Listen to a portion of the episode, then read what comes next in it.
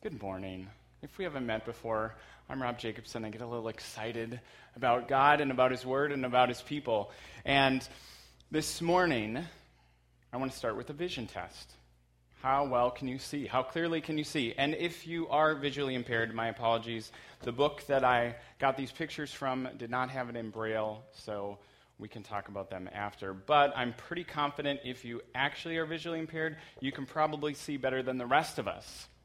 So I'm going to put a picture on the screen. You already see one. And what I want you to do is if you actually, if you have a worship folder and a pen, if you got one at the door, um, write down a word or a phrase or a sentence that you think describes this scene that you see.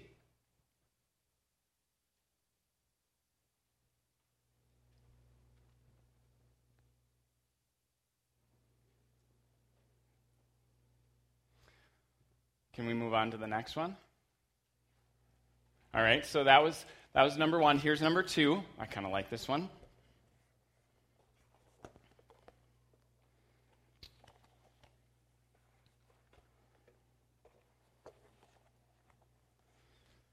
All right, how about number three?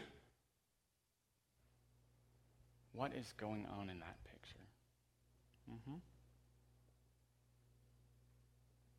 It's all right if you want to talk amongst yourselves. We'll talk about them in a moment you need help. And number four. I actually think that one's my favorite. In a sentence. All right, so let's go back to the first one.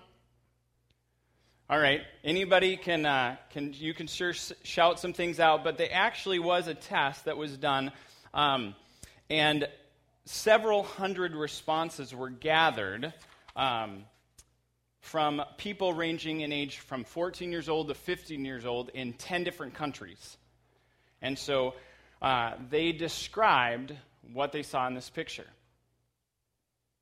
How about uh, anybody, anybody see uh, someone working in a garden? A man that might be working in a garden? And uh, how about anyone who, who saw uh, two women that were walking and a man threatens them with a piece of wood. You didn't, you didn't see that? Um, how about uh, two people helping each other do something? You know, a little cooperative effort. Um, and, oh, one of my favorite uh, a man who's digging a hole while a woman is dropping seeds in it. You, you see that? Okay, how about the next one? Who's a teacher in the room? Anybody have a hard time seeing a teacher or an easy time seeing a teacher reprimanding a student? Holding a briefcase and, as, the, as the weapon of choice? Um, or, or, or, a businessman talking about um, and pointing out the strange headpieces that the other people are wearing? Nobody? Um, a boss giving instructions to his employees or her employees? Uh, a preacher in a church, someone wrote. I don't know. Um, how about this one? Number three. How about someone trying to pray? Anybody see somebody trying to pray, but two people obviously not wanting to do it? They're, they're bringing their lunch or, or they're uh, having, what was the, what was the, oh, it's two women to the left who are talking about a mobile phone during the meeting. Or maybe it's some sort of religious ritual. And the last one.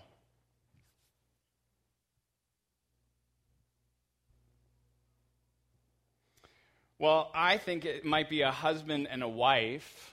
Uh, the husband's running out to the store while the wife is saying, Here's $20. Don't forget to stop at the. But that wasn't the store I was going to stop at. Um, hey, a woman giving some money to a man and claiming he wants more money. This is the only money I get. I work really hard around here. Uh, there's actually, if you go online, you can go to these NFL clips. Olivia was telling me about it. Um, we could just Google this all day and be here for a long time, but you can YouTube people who do a, a perfect dub over of NFL players and they make up these crazy sentences for them, but their, their lip sync is so exact that you are convinced that they're actually saying these things. It is awesome. Don't do it now because you just won't be able to pay attention.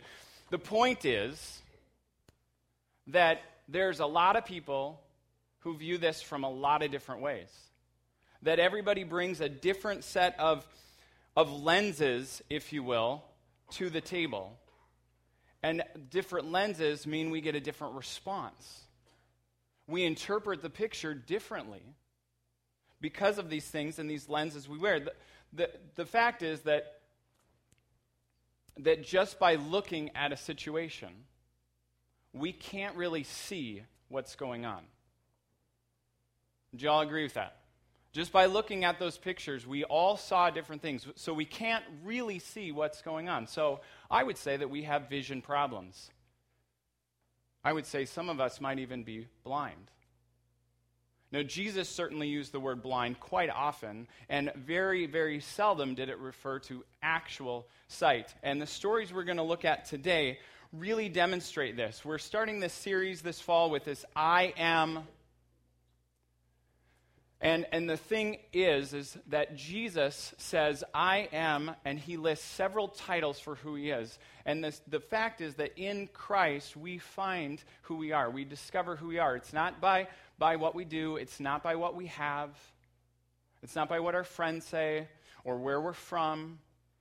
It's not by any of these things, but it's actually in Christ we discover who we are. And so it's so important because it affects every piece of our lives. No matter how old you are, no matter how young you are, identity is always something that we have to deal with, that we have to struggle with, that we think about. But Jesus actually initiates a new understanding of identity when he comes on the scene. And we're going to look at, at John 9 and 10. And Jesus actually gives us some help with our vision problems. He gives us really three helps to improve the way we see. So as we're, we're going to start in John 9, I just want to open us in another word of prayer. God, I thank you for this morning and for your word. God, in a, in a week filled with um, life, filled with conversation, filled with challenges, filled with potentially distractions. God, I pray that in these moments that we would focus on your word and your spirit in this place. God, that you would interpret, that you would, you would convict, that you would comfort, that you would give us it, wisdom, insight, and God, the power to actually respond to your invitation. Amen. Well, in John 9, there's this scene. John's in the back. If you don't have a Bible or you don't want to use your phone, you can just go to the back or raise your hand. Someone will bring you a Bible. It's really cool. Jesus has been on the scene. He's been working with his disciples. He's been this rabbi that's been teaching in the countryside, in the cities, and now often he comes to Jerusalem, their capital city, for different festivals that are happening in the people that he's a part of, the religious people that he's a part of. And so John is linking a lot of these festivals to miracles that he's doing and these identity statements that he's been making. Last week we looked at this idea that Jesus says, I am the light of the world, and it's in response to this countermeasure that we say, you know, I am the actions of my life. I am the past things I have done. Jesus comes on and he says, I'm the light of the world, and I will shine light on that, expose that, and actually change that. Well, today we look at things that, that we can't have any control over we see this scene where Jesus comes along and he sees a man born blind. And his disciples ask him, Rabbi, who sinned, this man or his parents, that he was born blind? Now, this might seem like a strange concept for us. Why in the world would someone think that? But the fact is that all of the, all of the culture of Jesus' day thought that if someone was blind or someone was suffering, it was because of sin that there was always a link between sin and suffering. And so these disciples are asking a perfectly legitimate question. They just don't even see the lenses that they have. Jesus starts to say, you know, it's really not this man's sin or the parent's sin, but it's so that God and the works of God might be displayed, your text might say, or might be revealed, um, or might be brought to light in him. And as long as it's night, then or when as long as it's day light I can do my work, but night is coming where I won't be able to do his work, he's saying. And, and the disciples really didn't understand that. And then he spits in the ground and he makes the mud and, and, and, and then puts it on the man's eyes and says, Go and wash. And we again go, What? But putting uh, an ointment or a salve on someone's eyes was considered a very common, very appropriate medical practice. You know, the healthcare companies of the day, they had that totally within their standard operating procedures. If you look back through the text, little joke, but if you look back through the text, you'll see um, put some salve on their eyes. Go put an ointment on their eyes. We'll look at a text later from, from another letter that John wrote, and it says um, that you should buy some salve for your eyes so you can, you can see. Now, if you're a mom, you know this because moms like have something happen to them while they're pregnant. Carrie, you know where I'm going. Something happens to them. Not just their belly expands, you know, their abdomen expands, but their spit actually changed from like regular saliva to 409 disinfectant. And, and they go like this, and they rub, and things come off that you would never understand. And there's your remedy. So, so Jesus is doing the common practice of the day. And yet, it, it doesn't seem to work because, well, it works for the man, he's healed, but the people around him can't see it because they can't admit the lenses that they're looking through. See, if we want God to change the way we see, the first thing we need to do, the first help Jesus offers is admit the lenses that you have, the ones that you wear. I don't know if, if you ever put one of these people that puts their pencil behind their ear and then five minutes later, like, has anyone seen my pencil? Or maybe you wear glasses sometimes to read and then you put them on the top of your head and then you look around the house for an hour wondering where your glasses are. I mean, I don't do this, but we lost an iPad. An iPad in our house for over a year. I mean, we had turned this house upside down. We half accused our nanny of stealing it. We're like, okay, what's going on here? And out comes the iPad from 18 months before this. Uh, daughter, where did you find that? Oh, I found it by the curling irons, you know, and the, and the towels. Because that's where iPads go, I guess. We couldn't even see what we didn't know we had. Jesus is asking us to admit the lenses we have. He starts it with this idea that the disciples were looking through the lens of the common practice of the day, the lens of society. Well, everybody thinks this, so it must be right. And Jesus says, no, it's not about this man's sin or his parents' sin. The, the blind man's acquaintances and neighbors, they look through the lens of history, like the man's past life. If you see in verse 8, we kept reading along, his neighbors and those who'd formerly seen him begging said, Isn't this the same man who used to sit and beg? Have you ever tried to change your identity or change your, your outfit or in adolescence you started putting on different things or trying different things because you wanted to be a different person? And no matter how hard you tried, people wouldn't look at you differently. For years and years and years and years, I was a Robbie. And as try as I might, all the way through high school, it just always stuck with me. Robbie. I got to college, I'm like, yes, I can finally be rid of this BY. And then my parents come and visit, and my mom shouts from the stands, Hi, Robbie. And then it's stuck forever. This guy is in the same boat. Try as he might, no matter what happens, he's like, No, no, I can see. I'm the man. No, it just looks like him. Totally discrediting him because they can't see past the past. But he wasn't alone. His parents come on the scene much later. We'll have to skip down to verse 18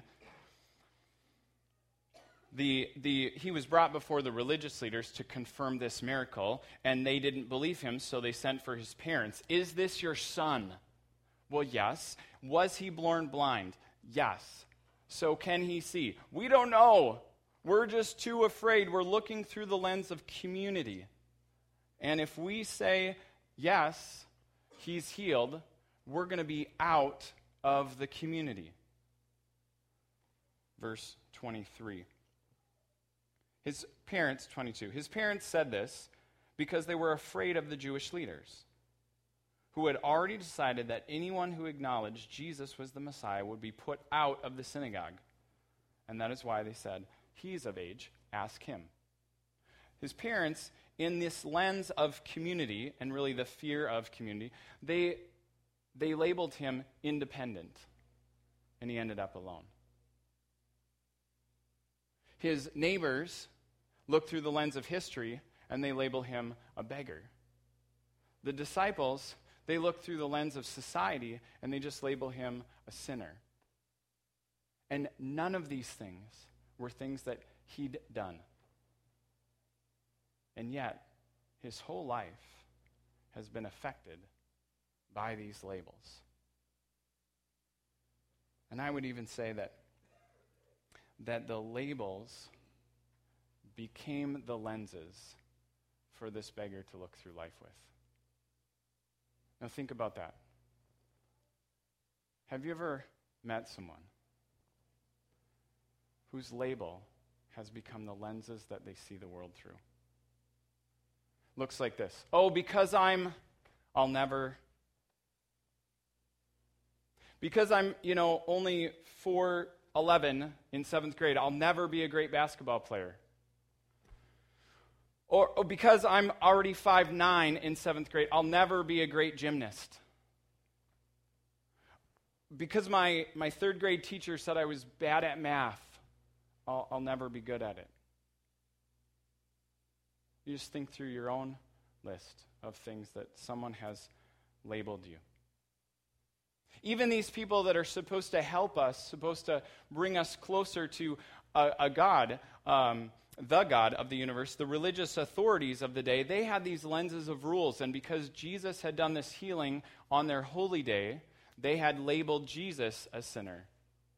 They had they continue to label Jesus further and further, but they start with that and they say, therefore, we can't even we can't even count it. Verse 13. They brought the Pharisees the man who'd been born blind, and because it was on the Sabbath, he asked him, How did they do it? The man tells them, He put mud on my eyes, and now I washed, and now I see. Well, this man is not from God.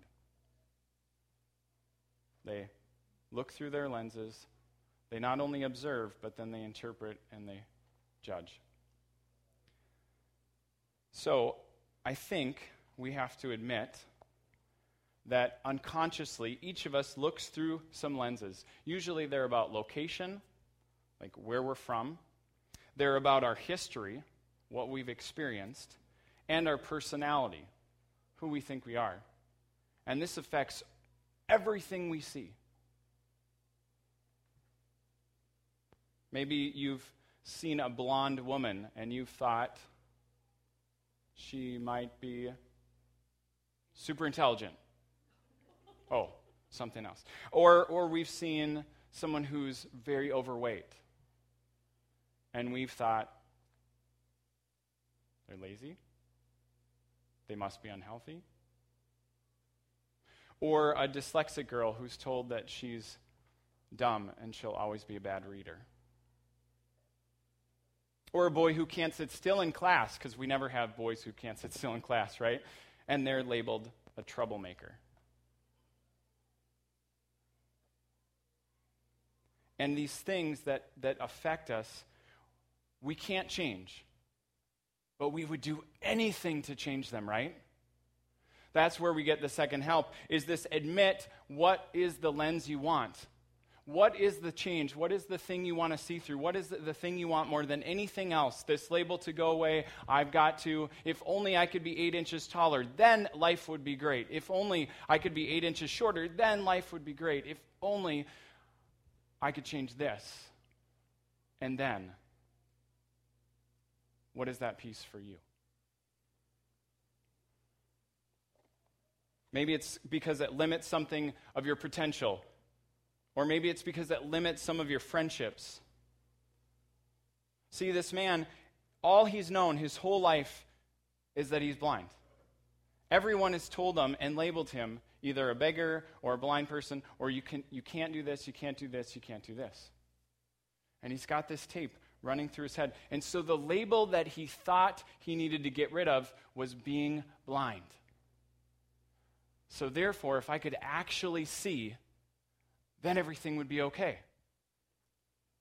And so Jesus makes this mud, puts it on his eyes, and he has faith. It's a common practice of the day. Of course, he does exactly what Jesus says, because what does he want more than anything else? To actually see. We do the same thing. We do the same kinds of things. And if that was true, though, if that was the solution, then, then Jesus would have performed the miracle, and I think he would have been on his way.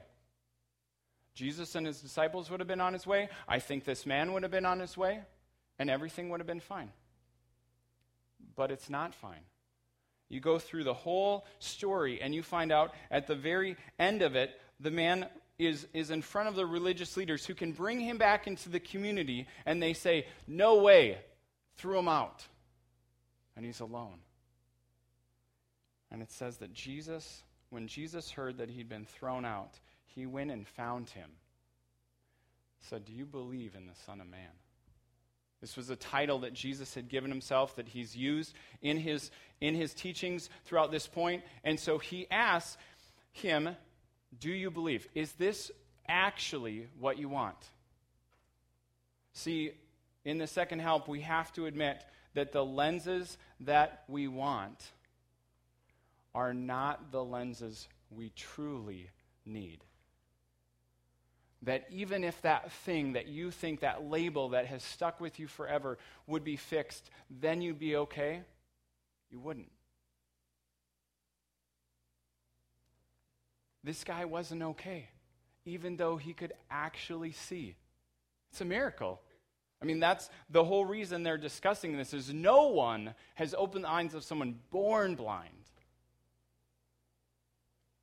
There's no way that could happen, and it happens. But it's not the answer.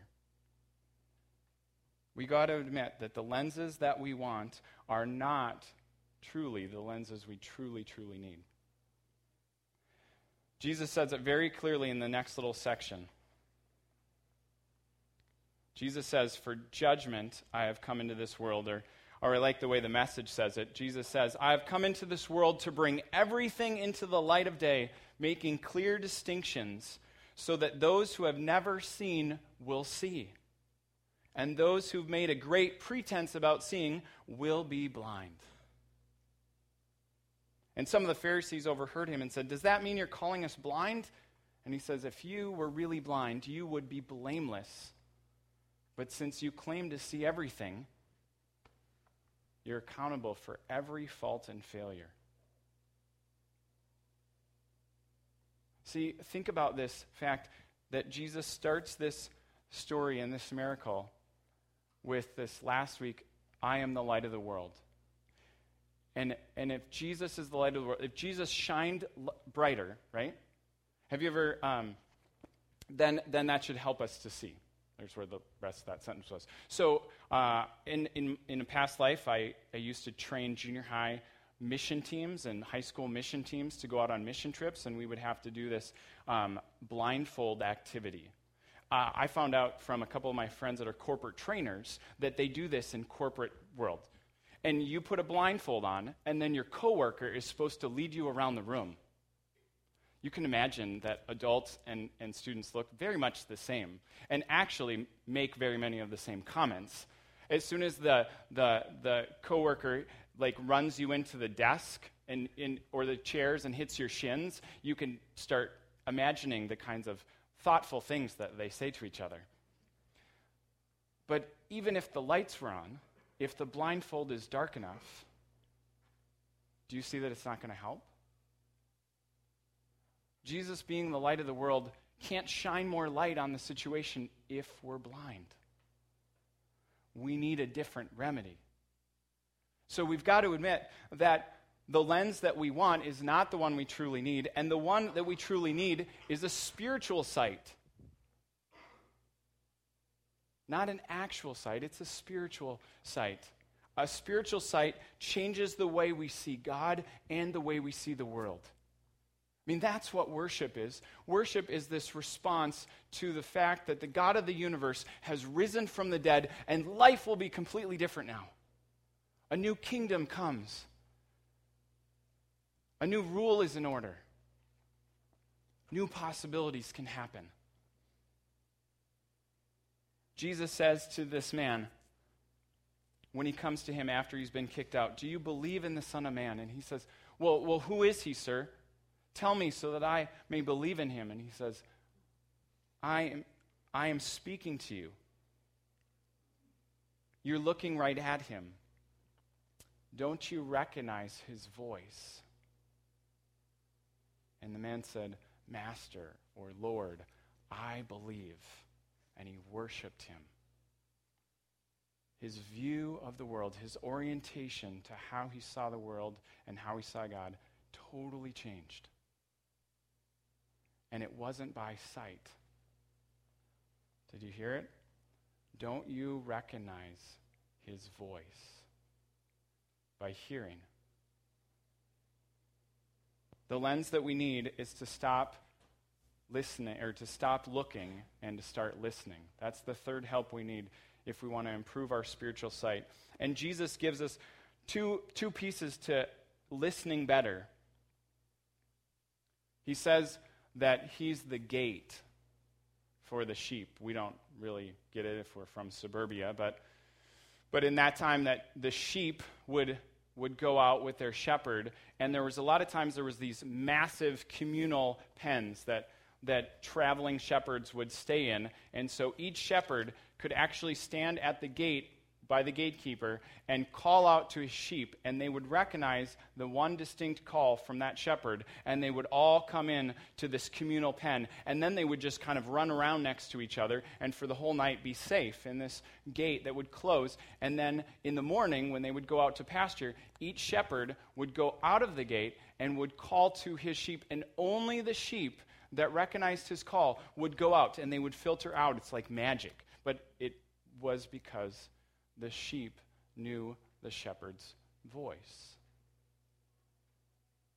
When we listen, we can recognize the voice of the one who helps us spiritually see. Jesus says not only that, he's the good shepherd, the one who lays down his life for his sheep. Because isn't the problem, if you've ever done that blindfold relay, or that blindfold activity isn't the problem that you don't trust your coworker.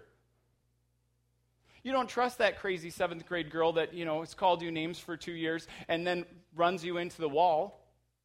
Right? Well, maybe that's just me. But Jesus says, I'm the good shepherd. I lay down my life for the sheep. You can trust me. I will care for you. I will protect you. I know my sheep and I love my sheep. It really gets us to this place of question, of vision test. Do you see with your own eyes? Or do you trust in what Jesus says and what Jesus does? Because he'll give you a new identity, he'll change the way you see the world. John, much later in life, writes a letter to a church that had lost its sight. In Revelation 3, he says to a church that had lost its way, You guys say that you're rich, that you've acquired wealth and you don't need anything, but you don't realize that you're poor. You don't realize that you're blind. You don't realize that you're naked. I counsel you to buy gold from me, Jesus says, so that you can be rich, clothes to wear, and salve to put on your eyes so you can see. And then he says, Those who I love, I discipline. So be earnest and turn to me. He says, I stand at the door, which is the same word as the gate, and I knock. And if anyone hears my voice and opens the door, I will come in and eat with that person, and they will with me. In a moment, we're going to take communion. Communion is an opportunity for us to say to Jesus, I trust you. I believe in you. You are Lord. I want you to change the way I see. Anyone who says yes to Jesus as Lord is welcome at this table. It doesn't matter where you're from or what you've done or how people have labeled you. So, as the worship team comes up, I invite you to just think about how Jesus needs to invite you to the table today. What might he say to you, and how might you need to respond?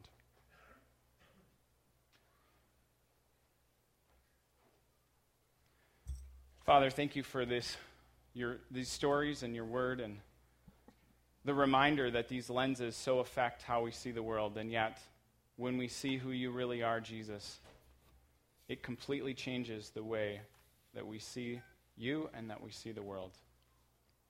God, tell us the labels that we've been, that we've been believing. Tell us the ones that are lies. Help us to see by hearing your voice. God, if there's things that come up in our lives that, that rub against us, that make us not want to trust you, God, I pray that you would, you would give us that voice of you as the gate, of you as the shepherd. These strange old religious symbols, God, that would somehow make sense to us today. That we would recognize, that we would trust, and that we would respond.